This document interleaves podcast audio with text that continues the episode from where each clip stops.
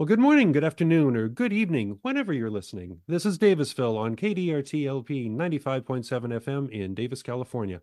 You can find us online anytime at kdrt.org slash Davisville. I'm Bill Buchanan. I'm your host. Thank you for tuning in. Well, in the March 5th election, voters in the Davis Joint Unified School District will decide whether or not to approve Measure N. This is a tax on property to help pay for teaching and educational programs in the district's schools. The tax starts at $768 per year per parcel of land, would not expire unless the district school board or voters decide to end it, and would increase every year with the rate of inflation. Measure N replaces Measure H, a similar tax that district voters approved in 2016 and that expires in 2025. And Measure H was itself the latest in a series of school taxes that Davis voters have approved during the past 40 years. As for who pays the tax, generally, if you get a property tax bill from the county and you live in the district, then you'd pay this tax. There are some exceptions, but that's the gist of it. Measure N needs two thirds approval from the voters to pass. Supporters say that the $11.7 million that the tax raises is essential to Davis schools. You can find a list of what it supports on the sample ballot, and supporters point out that it essentially continues a tax people already pay. If the tax fails, the district says, Cuts would probably begin the next year. Opponents object to the indefinite nature of the tax, point out that the Davis Schools tax stream has grown several times over the years, and claim that it favors programs favored only by the elite. Well, voters can get a good sense of the arguments pro and con from the sample ballot, including a list of the programs and, and such that the tax pays for. But all this raises a larger question. Why do Davis schools need local tax measures? In other words, where does money to pay for California's public education come from? Why do we have the system that we do? It's a very complicated subject, but our guest today can help us understand it. John Fensterwald is editor at large with EdSource. This is a nonprofit based in Oakland that has been around since 1977, and it's a respected source of information about education in California. John previously worked as a reporter, opinion writer, and editor for three newspapers and is up to speed on California education funding. His wife is a retired elementary school teacher, by the way. So uh, that's a long introduction, uh, but hopefully that'll set the stage. And John, thank you for taking time to talk with us today. Well, it's a pleasure to be here, Bill, talking about one of my favorite subjects and a community. It's one of my favorite places. My daughter went to UC Davis and have spent lots of time in your town. So she, uh, what did what did she get her degree in? Neurobiology and uh, it was good. She's now a doctor, so it was good background and great education. Okay, well, and it certainly gives you a sense of the town and the community that we're talking about here.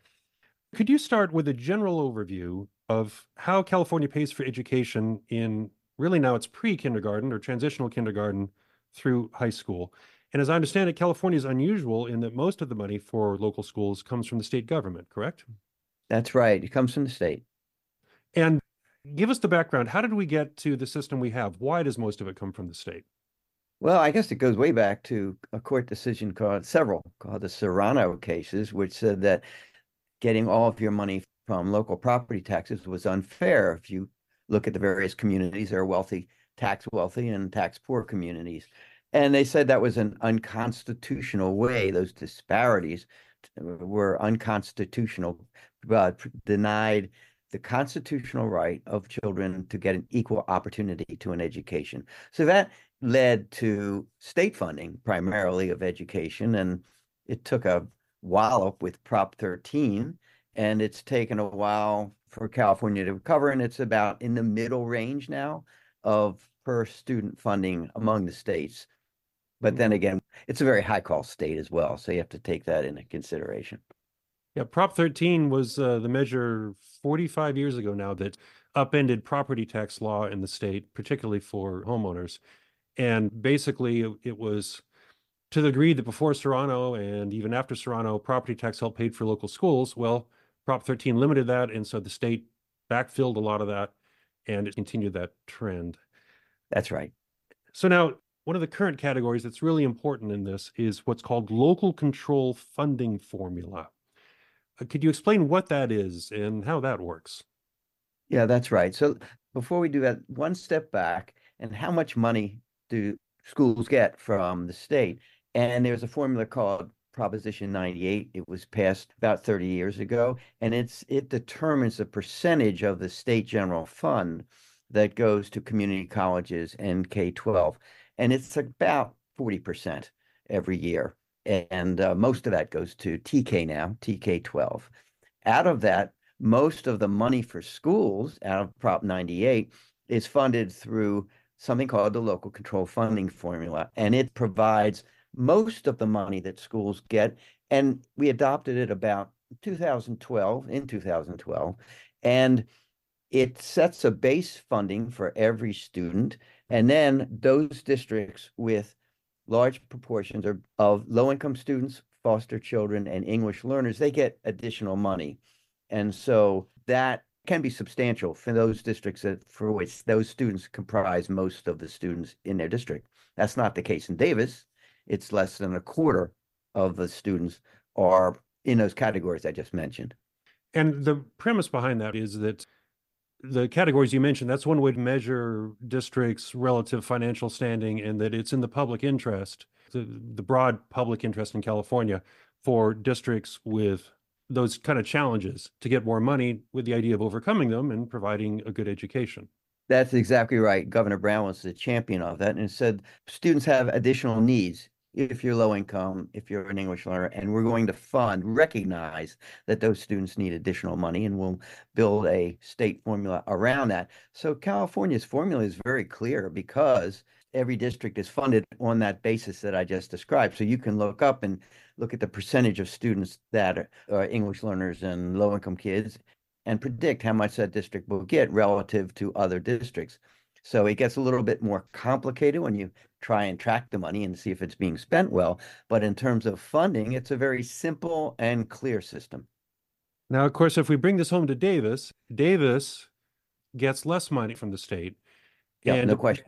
And depending on your point of view, that's a good thing or a bad thing or or just is. But but the bottom line is that I got these numbers from Ed Data, which is a state education data bank, and these are for 2021-22, so they're a little outdated.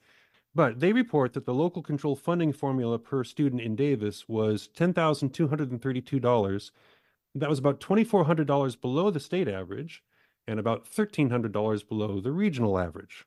Does Davis get other money from the state besides those, those funds? Yes, yes, it does. The actual per student funding in in that year, we're, we're looking at the same year, 21, 22, was 16,619. So the LCFF funding provided a, a little, little less than two thirds of the total.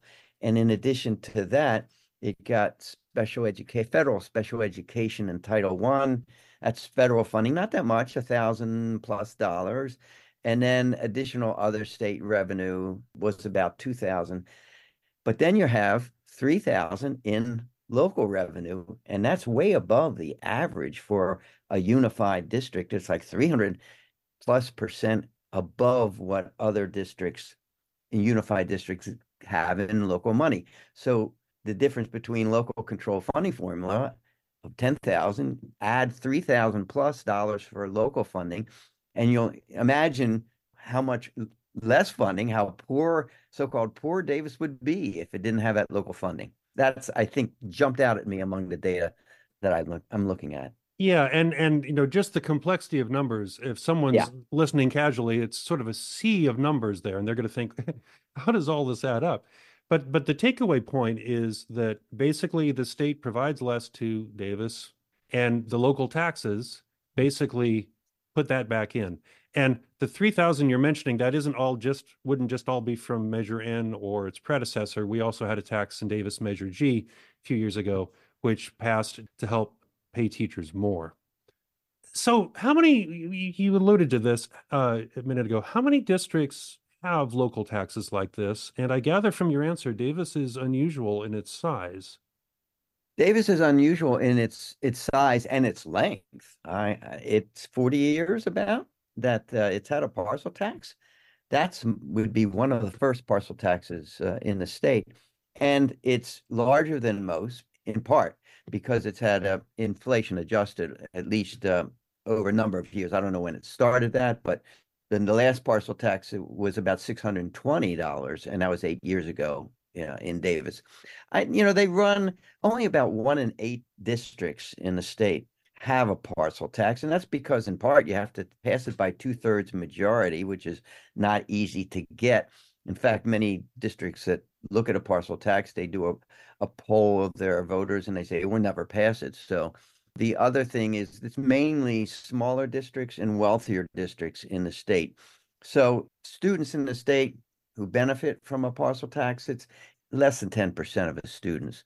But for those districts such as Davis that have them, it's a, a very important, it, a very important. You'll get Ross uh, School District very wealthy district, it's over a thousand dollars, and then you'll get other districts that are under a hundred dollars. So it ranges a lot.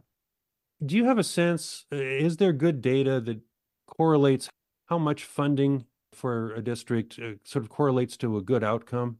And by that, I don't mean, you know, if you spend $10,000, do you get, you know, certain grades on the SAT? I realize it's way more complicated than that, but there's a lot of things that go into a good education. And I'm wondering how much money like this plays a role.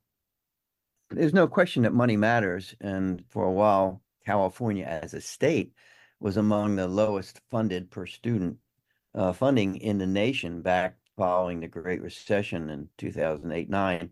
It's come up since then, and the passage of a local control funding formula, and we had an income tax back around 2016, I believe, that remains with us, on the highest earners. It is no question it matters, but there are other factors too. It's instruction counts and turnover of teachers, whether you have veteran teachers or not. And also, you can make correlations with parental education. That matters as well. But I think that studies have been of a local control funding formula, and we can again talk a little bit more about that if you want.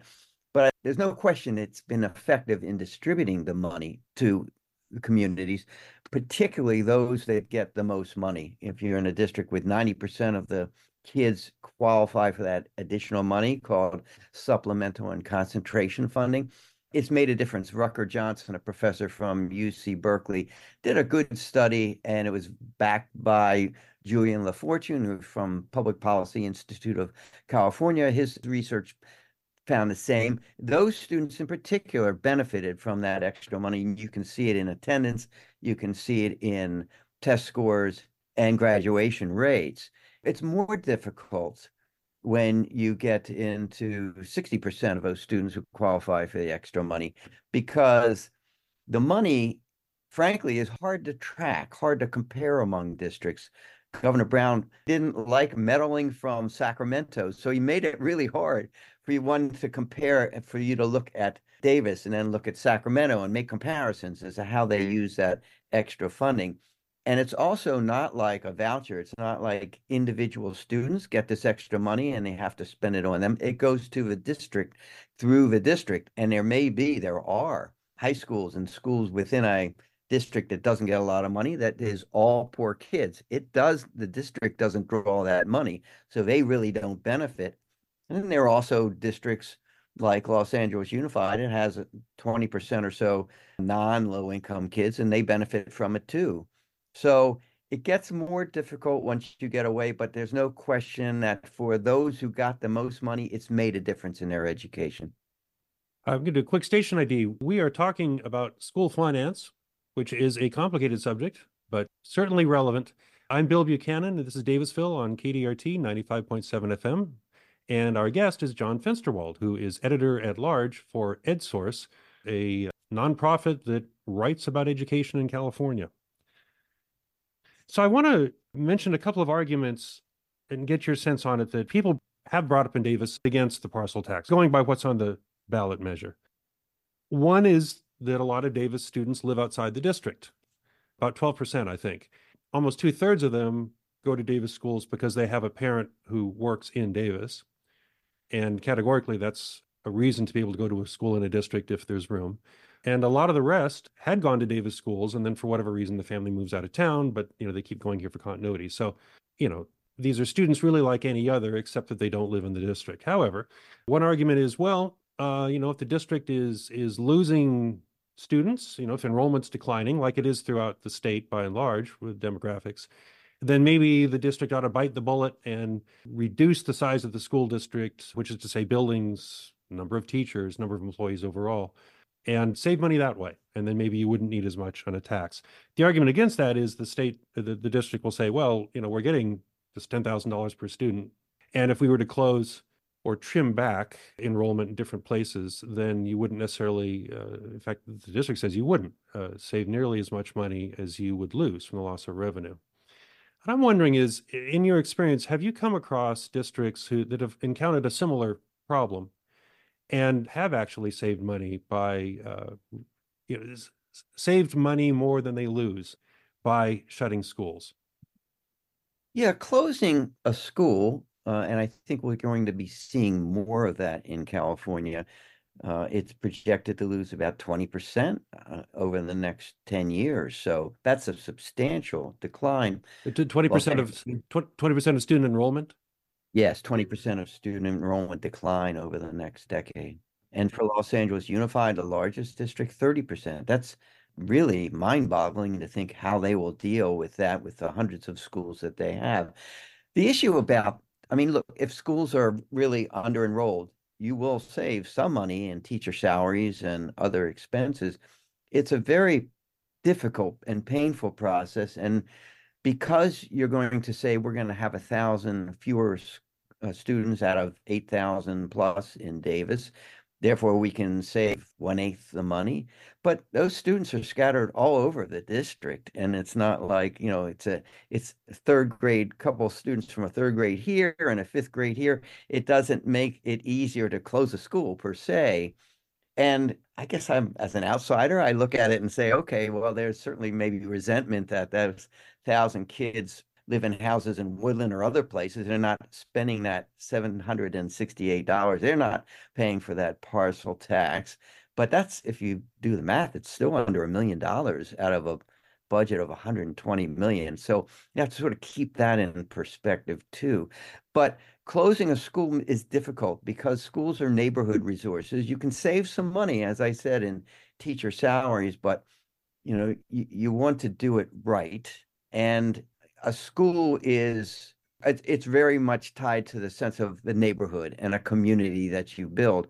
I've seen one study that said students' scores and and absences, the scores decline in the absences increase in, in the year following a consolidation. In part, it could be that parents had a harder time getting their kids to school. They couldn't walk to school. I don't know about that, but I think that sense of loss of community, that sense of familiarity matters. That's why districts don't like to close schools unless they have to. And if they do, it takes a lot of planning and a lot of foresight. Yeah, I, I when you touched on one of the other arguments against the idea that, well, the parcel tax isn't paid by, in this case, a thousand of the families uh, or families representing a thousand students because those folks happen to live outside the district. So you've got I guess you'd say, unequal sharing of this particular tax burden. Those thousand students will get the full state funding for those students. It's just we're talking about that seven hundred and sixty-eight dollars difference. And you know, keep in mind that a parcel tax is the other thing which about a parcel tax is not an equitable way of raising money because every property owner from a office building to a small house relative to a uh, mansion are paying the same. And it's a community effort. So, in the same way that parents of students from Woodland aren't paying the parcel tax, there are people who don't have kids in school who live, they're paying the parcel tax too. You know, education is a community responsibility and a community burden. And, and at the same time, let me just add that a parcel tax is, I've never been a great defender in parcel tax because it's not a great way, way to raise money. It's not really an equitable way. But on the other hand, there are very few ways outside of state funding for communities to raise money for their schools other than a parcel tax. Prop 13 limited that capacity or ability to do that. But at the same time, when you pass a parcel tax, you're you're passing it for very specific purposes, and you have an oversight board or committee that looks at it. So usually a community that passes a parcel tax has a sense of what the community's priorities are, whether it's counselors or extracurricular activities or aids for math and science. I mean, it, you get what you want in a parcel tax. Uh, many of the complaints about school spending is that I don't know where the money goes. Well, with a parcel tax, it's listed on the ballot from very specific purposes, and there's an oversight board to make sure that that, in fact, is how the money is spent. We have a, a few minutes left. I do want to mention one number that I still find a little confusing. This is from the State Department of Education. And so this is a number that gets cited sometimes when, you know, the state is wanting to say we spent a lot of money or, or a lot of money is spent on, on education. This is from the California Department of Education. So the total overall funding, that's federal, state, and local. So they put all that together, and I think they must divide by the number of students for TK to 12 education programs is $128.6 billion. Again, California's a big state with a per pupil spending rate of uh, 22, let's say $23,000 per student in 2022 23. Now, we've been talking about, you know, $10,000 in local funding and a few thousand dollars more from this and parcel tax. If, you know, if you took a typical classroom and you had 25 students and they each, you know, you were $23,000 per student, you'd end up with, what was that, $575,000 for a classroom of 25 students. Now, obviously, it's not that simple. It's not that clean, but it is interesting to look at that and think, well, nowhere near half a million dollars is probably going into that particular classroom each year. I mean, the teacher certainly isn't making anything close to a half million dollars a year. And yes, you have overhead and and and so on, but what do you make of that number? I mean, it it must be describing a lot of things that just aren't visible. I don't know. That's right.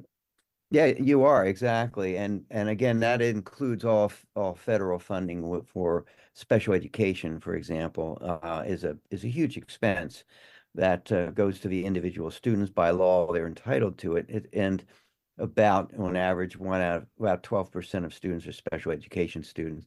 But we're also talking about money that the state spends that's not in Proposition 98 that we talked about, and that's a preschool program, and it's CalPERS and CalSTRS, the pension funds, the state's contribution to it. We're talking about facilities, this, uh, both local funding and also state funding for that. And outside of a classroom, if you look at a school, we're talking about aides and counselors and social workers. And certainly since post pandemic, most districts recognize mental health needs have increased. And that doesn't factor into a you know per classroom figure that you you said. There's after school curricular activities preschool school lunches. There are lots of things that we take for granted that if you say well you know 500 whatever figure you came up with per classroom factor all these other things in and you begin to understand both the complexity of running a school and why that figure itself doesn't explain a lot about what goes on in a school you know, not that it's my job to suggest an article for EdSource, but that that could be a fascinating article that would sort of take that number and break it down. It would probably be a lot of work, but the fact that state cites that number, it's like, well, love to understand it then, because when you encounter something like with the parcel tax in Davis, and Davis has almost always passed this, maybe always. I I didn't go look each election. But you know, it comes down to a financial thing. Someone looks at it and says, "All right, well, what else am I spending money on, and is this important?" Relative to the other things I've got. And of course, people are paying inflation and high housing prices and all the rest of it. So really understanding those numbers is is useful. And really that's one of the premise why I want to talk about this today. You've covered education for a long, long time. Is there something about state funding of education that you think it's really important for people to know in California that maybe they don't know? Well, what I mentioned before that uh, the reason why California is a little different, it is more equitable in the way it finances or funds its schools. And also, uh, it's clearer and more transparent what each district will get. And the formula passed under the promise by Governor Brown, uh, local control funding formula, which is to say, we're going to take away some of the interference from Sacramento. Believe me, there's still it's a telephone book uh, thick education code. But nonetheless, in a lot of key decisions, a lot of these spending categories that used to be part of California, we're going to say, no, we're going to make it so that the base funding districts, you decide how you're going to spend it. But the transparency I think is a challenge, which I we talked about a little bit. It's really difficult to track how the extra money, the supplemental and concentration funding, is spent in California. And if you've ever looked at a local control and accountability plan, it can run hundreds of pages long. And that's because over time we said we're not really trust or don't know because we can't see how that money is spent. So therefore, we're going to create a document in which it's it, you can if you're willing to go through it, which I trust very few people are, from page one to z squared.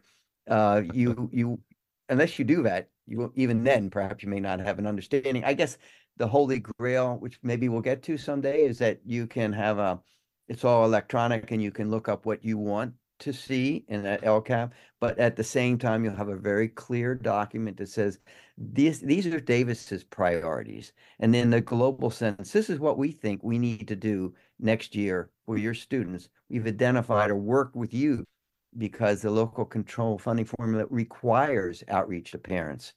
And that the this document clearly represents what we've discovered, we school board, have felt that these are your priorities and we're spending it correctly.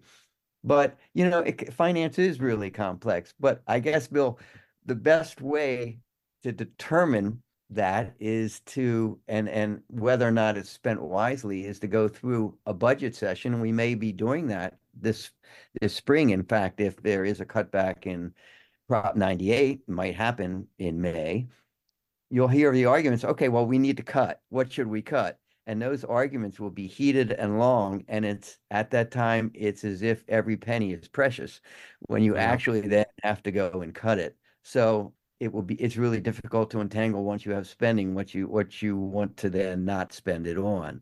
Yeah. Um, so yeah and uh, you're referring there to the state budget uh, deficit that looks like is coming up and then that would certainly have an implication for funding just real quickly uh, edsource of course is one place people can uh, check and read up on um, any other sites that are good that you think for a layperson who just wants to sort of follow schools? Sure. I would recommend to parents and to actually anyone to go to something called Ed 100. Uh, it breaks down school policy and school financing into really clear chapters.